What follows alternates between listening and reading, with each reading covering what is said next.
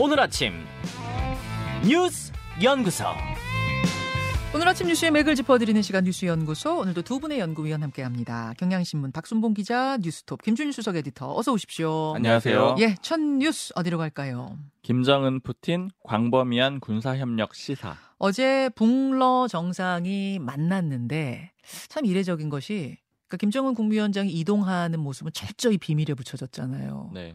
그런데 도착해서 두 사람이 만나는 그 전 과정은 생생하게 생중계가 됐다는 거. 이건 알리고 싶었다는 얘기 아니겠습니까? 맞습니다. 예, 소개 좀 해주시죠. 네, 그러니까 방금 말씀해주신 그 부분이 좀 포인트인 것 같아요. 그러니까 회담 결과는 따로 발표를 안 했거든요. 음. 그런데 중간 중간에 나누는 대화 같은 것들은 또 영상으로 싹 다 공개를 했습니다. 맞습니다. 그러니까 구체적으로 밝힐 수는 없지만 우린 이런 이런 걸 하겠다 이런 정도로 암시했다라고 볼 수가 있고요. 네. 두 정상이 5시간 이상 만났거든요. 네. 우주기지도 같이 보고 회담도 하고 저녁도 같이 먹고 음. 그다음에 군사 시설까지 둘러봤습니다. 네.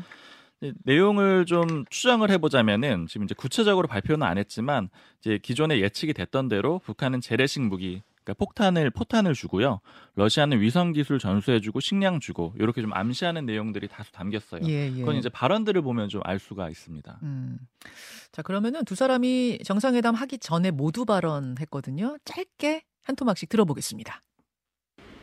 앞으로도 언제나 반전 사주 전선에서 언제나 러시아와 함께 있을 것임을 다시 이 기회를 빌어서 확언하는 바입니다.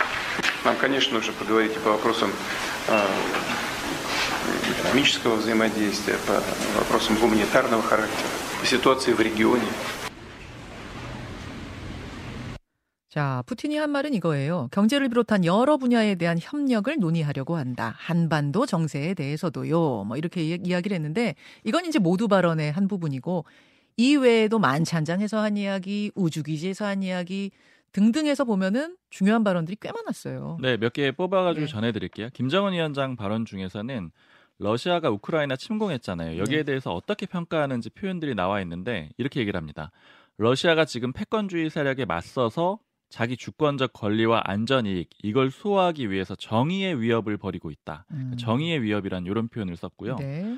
그 다음에 그 군사 작전과 강국 건설의 두 전선에서 뭐 함께 힘 있게 떨치리라고 굳게 믿는다 이런 표현들이 있는데 여기서 군사 작전이라는 게 특별 군사 작전을 말하는 거고요. 음. 이게 러시아가 우크라이나 침공을 표현하는 방식이거든요. 그렇죠. 러시아의 방식입니다. 네. 그러니까 좀 어느 정도 이제 정당성을 부여하는 그런 표현을 그대로 써줬다라고 볼 수가 있고요.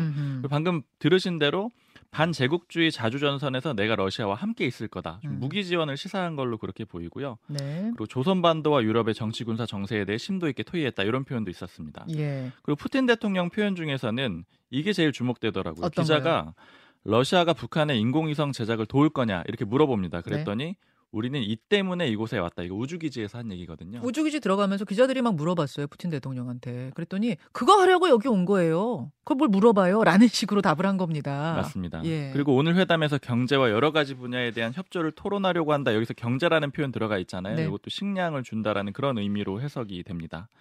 좀 주목할 점 한 두 가지 정도 볼 수가 있을 것 같은데요. 네. 일단 첫 번째는 푸틴 대통령이 미리 와서 기다렸다라는 거. 푸틴 대통령은 유명한 지각대장이잖아요. 그렇죠. 사실 그게 뭐 게을러서 그런 건 아니고 전략적으로 그렇게 한다라고 지금 평가가 돼 있잖아요. 음. 그런데 우방국들한테는 또 안 그렇게 하거든요. 그 음. 시진핑 주, 주석이라든가 중국 주석이라든가 아. 아니면 김정은 위원장 4년 전에 만났을 때도 미리 와서 나와 있었는데 아하. 이번에도 한 3, 40분 전에 미리 나와서 대우를 해줬어요. 그러니까 좀 아. 대비 효과가 있다라고 그렇게 좀 볼 수가 있을 것 같고요. 예. 두 번째로 회담 결과 발표문 없었지만 크렘린궁 대변인이 이런 발표를 합니다. 음. 공개나 발표돼서는 안 되는 민감한 분야에서 협력하고 있다. 즉 이 얘기는 발표할 수 없는 민감한 분야. 결국에는 음. 무기 주고 식량 주고 이런 것들을 거래하겠다 이런 걸 암시하는 내용으로 보여요. 자, 다만 저는 이제 한 가지 잠시 후에 뭐 전문가하고도 우리가 이야기를 하겠습니다만 그 인공위성 제작을 돕겠다. 그러니까 여러분 잘 아시지만 북한이 군사정찰 위성 위성 올해 두 번 쐈는데 두 번 다 실패했어요. 그러니까 그게 지금 김정은 위원장한테 굉장히 중요한 과업이에요. 그거 성공시키는 게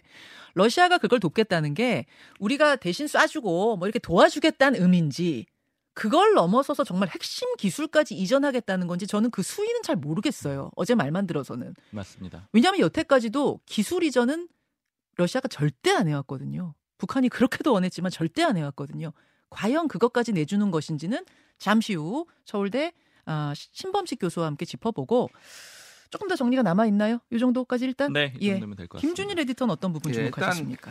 지금 김정은 위원장하고 쇼이구 국방 러시아 국방부 장관하고 16일에 이제 만남이 있어요. 예. 여기에서 어떤 식의 이제 지원이 상호간에 이루어질지 약간의 윤곽이 드러날 것 같아요. 그러니까 지금 관측이 이전에 굉장히 많았잖아요. 예를 음. 들면은 뭐 핵 추진 잠수함 뭐 기술도 이전하는 거 아니야? 뭐 이런 얘기까지 나왔는데 그거는 음. 약간 오바다. 그거는 왜냐하면은 판을 흔들어 버리는 거니까 이 전체 저 세계 정세. 그래서 뭐 어느 어디까지 주고 받을지는 조금 지켜봐야 된다. 그리고 이게 단기간에 결정될 가능성은 높지 않다라는 건데 어쨌든 그 위성을 발사하는데 도움을 주는 거는 두 가지가 있는 거잖아요. 하나는 발사체가 있는 거고 하나는 위성 그 자체인데 지금 네. 김정은이나 북한이 지금 원하는 거는 발사체에서 계속 발사체죠. 실패하고 있으니까 로켓. 네, 로켓. 네. 근데 이제 이거는 그야말로 거기에 위성을 달았을 뿐이 이제 거기다가 핵탄두 달면은 그냥 ICBM이거든요. 그렇죠. 그러니까 이거는 이제 소위 말하는 유엔 안보리 어 제재에 지금 위배되는 거예요. 그러니까 왜냐하면 안보리 이- 지금 이사국이잖아요. 음. 네. 러시아가 그러니까 그런 모순점이 있다. 그래서 이게 그렇게 쉽게 될 것이냐. 근데 음. 어쨌든 북한은 10월 달에 지금 3차 발사하겠다고 지금 공언한 상태거든요. 네. 뭐이 짧은 기간 내에 기술 이전이 될 수 있을지 뭐 얼마나 도움을 줄지 모르겠으나 음. 그게 만약에 만약에 하나 조금이라도 가시화되면은 이 관계가 굉장히 가깝고 음. 급속도로 지금 뭐 밀착됐다라는 거를 이제 볼 수가 있을 것 같고 예. BBC가 이제 여러 가지 이제 보도를 했는데 어 이렇게 보도를 했어요. 김정은의 제1 러시아 발언에 중국이 화날 것이다. 중국. 저도 음. 중국의 입장이 굉장히 궁금했어요. 이제 북한하고 러시아가 이렇게 가까워지는 걸 중국은 어떻게 바라볼 것인가. 일단은 기자들이 이제 북러 정상회담 어떻게 보냐 이렇게 네. 부- 중국 측에 이제 물어보니까 중국 측 이제 공식 입장이 양국 간의 문제다. 그 두. 나라 일이다. 예, 예, 음, 양국 간의 일이다. 근데 요게 상당히 불편하다라는 거예요. 그러니까 음. 중국 입장에서는 우리가 북한 지금까지 도와준 게 어딘데 갑자기 네. 김정은이 제일이다 최고다 이렇게 치켜 세우는 것 자체가 어. 상당히 불편하다. 그러니까 우리가 언뜻 생각할 네. 때는 한미일 북중러, 한미일 대 북중러, 세 나라 대 세 나라 이렇게 스- 세 나라끼리 세 나라끼리는 각각 되게 가까운 거 아니야라고 느끼지만 그 안에서도 묘한 뭔가가 있는 거군요. 서로 그러니까 견제하고. 한미일은 소위 말해서 서열이 확실합니다. 어. 일본이 감히 미국한테 네. 뭐 내가 큰형 자리 할래 이런 거 없잖아요. 없죠. 완전히 이제 꿇고 들어가는 것도 한국은 뒤늦게 이제 사실상 네. 보면은 뭐 미- 일본하고 대등하거나 일본보다 밑에 있다 뭐 이런 뭐 얘기 분석도 있는데 북중러 같은 경우에는 중국하고 러시아는 예전에 음. 군, 그 국경 분쟁부터 해가지고 오랫동안 긴장 관계를 했던 게 예. 아직도 지금 누가 최고냐 이런 거 가지고 예. 놓고 있기 때문에 예. 쉽지가 않을 거다. 근데 푸틴이 어쨌든 김정은한테 북중러가 같이 해양에서 해상에서 훈련하자 했다라고 하는 거는 상당히 의미가 있는 거다. 그게 음. 중국이 어떻게 받을지는 모르겠으나 최근에 중국하고 러시아하고 해상 훈련을 했거든요. 음, 공동으로. 음. 그러니까 주- 북한까지 들어온다면은 전선으로는 어쨌든 한미일과 북중러가 모양새상으로는 딱 완성되는 그런 것들이 좀 있을 음. 것 같아서 어쨌든 그 후속 조치를 좀 봐야 될 것 같습니다. 중국은 그건 하나 더 봐야 될것 음. 같아요. 중국이 우크라이나 전쟁에 대해서 계속 중재자다 이런 입장을. 취해왔었거든요. 네. 그리고 유럽하고 교역도 여전히 많은 상태고요. 예. 그래서 그러니까 그 안에 서열 관계도 있지만 음. 이 북러가 이렇게 밀착하게 되는 건 결국 우크라이나 전쟁 지원의 의미도 있잖아요. 음. 그래서 발을 뺀다 이런 의미도 하나 봐야 될 것 같습니다. 여러분 중국이 굉장히 지금 관전 포인트입니다. 중국이 굉장히 중요한 관전 포인트고 또 중국이 같이 군사 연합 훈련 합시다. 뭐 이렇게 나오게 되면 정말 북중러의 뭐 연례 군사 훈련 이렇게 가면 더 더 상황이 심각해지는 건데 그런 분위기 속에서 중국의 역할이 중요하다. 요거 잠시 후에 전문가에게 질문하지요. 자, 일단 두 번째 이슈로 갈까요, 박 기자? 네, 윤석열 대통령 2차 개각 단행. 아, 뭐 이것은 얘기는 계속 있었는데 어제 오후에 공식 발표됐습니다. 네, 세 명이 그대로 장관 후보자로 지명이 됐는데요. 사의 표명한 이종섭 국방부 장관 후임은 신원식 국민의힘 의원, 예. 그 문체부 장관 후보자는 유인촌 대통령 문화체육특보, 예. 그리고 여가부 장관 후보자는 김행전 국민의힘 비대위원 이렇게 예. 세 명이 지명이 됐습니다. 일단 어제 원래는 먼저 오전 11시에 발표할 걸로 그렇게 예측이 됐었는데 오후 음흠. 3시로 미뤄졌거든요. 그 여권 쪽 설명을 들어보니까 원래는 신원식 의원을 국방부 차관으로 먼저 임명을 한 다음에 그 다음에 뭐 다른 방안을 좀 고민을 해볼까 이런 것들이 좀 논의가 됐었다 그래요. 어, 왜요? 이게 왜 그랬느냐면은 민주당에서 지금 이종섭 장관을 탄핵하려고 하는 그런 움직임이 있었잖아요. 예, 예. 그렇게 되면은 국방 공백이 생긴다 이런 것들을 여권에서 우려를 하고 있었는데 음. 그 상황 대비해서 먼저 신원식 의원을 차관으로 해놓으면은 이 삼선 그 삼성 장군 출신이거든요. 네, 중장 출신이니까 위기 상황에 즉 이종석 장관 없는 음. 부재 시에 바로 장관 대행을 할 수 있지 않겠느냐 음. 뭐 그런 방향을 좀 논의를 하다가 그러다가 늦어졌다라고 합니다. 음. 그래서 이게 좀 연결이 돼 있는데 그래서 이종섭 장관은 지금 사의를 표명했지만 윤석열 대통령이 바로 지금 수리는 안 할 거라 그래요. 그러니까 청문회 끝날 때까지 음. 그 신원식 의원 청문회가 끝날 때문에. 때까지 역시 그 안보 우려 때문에 그렇게 한다라고 그렇게 얘기를 하고 있습니다. 음. 그리고 후보자 한 명씩 좀 주목해서 보면 신원식 의원이 가장 좀 주목되는 인물인데 방금 말씀드린 대로 육군 중장 출신의 정치인입니다. 네. 그러니까 국민의힘 의원이니까요. 홍준표 대구시장이 일단 정치인 출신 국방부 장관 문제 있다 이런 취지로 한번 비판한 적이 있기 때문에 이 부분이 좀 부각이 될 수가 있는데 네. 게다가 특히 지명되고 나서 어제 보니까 그간에 했던 발언들이 많이 부각이 되면서 논란이 되고 있습니다. 어, 굉장히 거친 발언들이 어제 화면으로 돌아다니더라고요. 맞습니다. 2019년, 2020년에 당시에 정강훈 사랑제일교회 목사가 주도하는 집회, 소위 뭐 태극기 집회 이렇게 많이 불렀었는데 예. 거기 참석해가지고 거친 표현 쓴 것들 많이 나왔거든요. 음. 이 표현들 좀 전해드리면은 그 직접 전하기도 조금 그런데 뭐 예를 들면 문재인 전 대통령의 뭐 목숨을 끊는 거는 시간 문제다. 그러니까 음. 사실은 그 표현 그대로 하자면 이제 모가지를 따는 건 시간 문제다 이런 표현들도 있었고요. 음흠.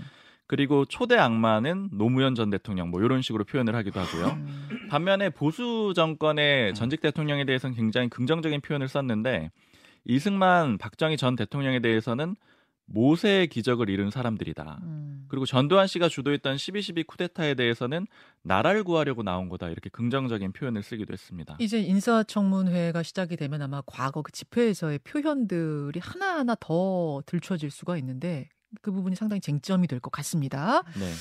아, 그런가 하면 유인촌 특보 어떤가요? 유인촌 후보자? 유인촌 후보자는 12년 전에도 이명박 정부에서 장관을 했던 사람이거든요. 예. 그러니까 그 자리 그대로 다시 한번 지명이 됐다. 이게 좀 음. 주목이 되고요. 사실 그 여권 분위기를 좀 물어보면은 이 특징이 몇 가지가 있는데 일단 첫 번째는 이세 사람이 다 대선 캠프에 있지 않았었거든요. 그렇죠. 그리고 시작했던 개파가 다 달라요. 음. 신원식 의원은 유승민계로 분류가 됐었고, 네. 그 다음에 지금 그 김행전 비대위원 같은 경우에는 친박계죠. 원래 박근혜 정부에서 음. 청와대 대변인을 했으니까요. 맞아요. 그리고 유인촌 특보 같은 경우에는 당연히 MB계로 MB 계로. 분류가 됐는데 사 시작이 다르잖아요. 예. 이렇게 얘기를 하더라고요. 과거의 시작 그 실, 출신 성분은 상관이 없다. 지금 생각이랑 또 대통령이 그 뜻 이런 것들을 얼마나 따르느냐 이게 가장 포인트다. 음. 이제 개파를 섞어서도 뽑을 수가 있다. 이런 점을 강조했다라고 여권에서 좀 얘기를 하고 있습니다. 음. 그리고 그다음 두 번째는 그러니까 유인촌 특보에 대해서는 좀 비판적인 얘기들이 여당 내에서 많이 들리는 게 네. 너무 12년 전에 했던 장관 또 시키면 이거 한계 드러내는 거 아니냐 이런 얘기들이 있고요. 인재풀이요. 네. 그리고 제가 실제로 그런 것들을 좀 물어보면 여권 내에서 나온 얘기가 네. 요새 누가 장관해요 이런 분위기라 그래요. 그게 무슨 말이에요? 왜냐면 차라리 장관하게 되면 인사청문회 거쳐야 되는데 너무 부담이 되고 그래서. 차라리 총선을 나가거나 아니면 정치권에 안 온다라는 겁니다. 실제로 인재를 구하기가 어려웠다라는 걸 인, 인정하는 건가요? 네, 그런 분위기들이 많습니다.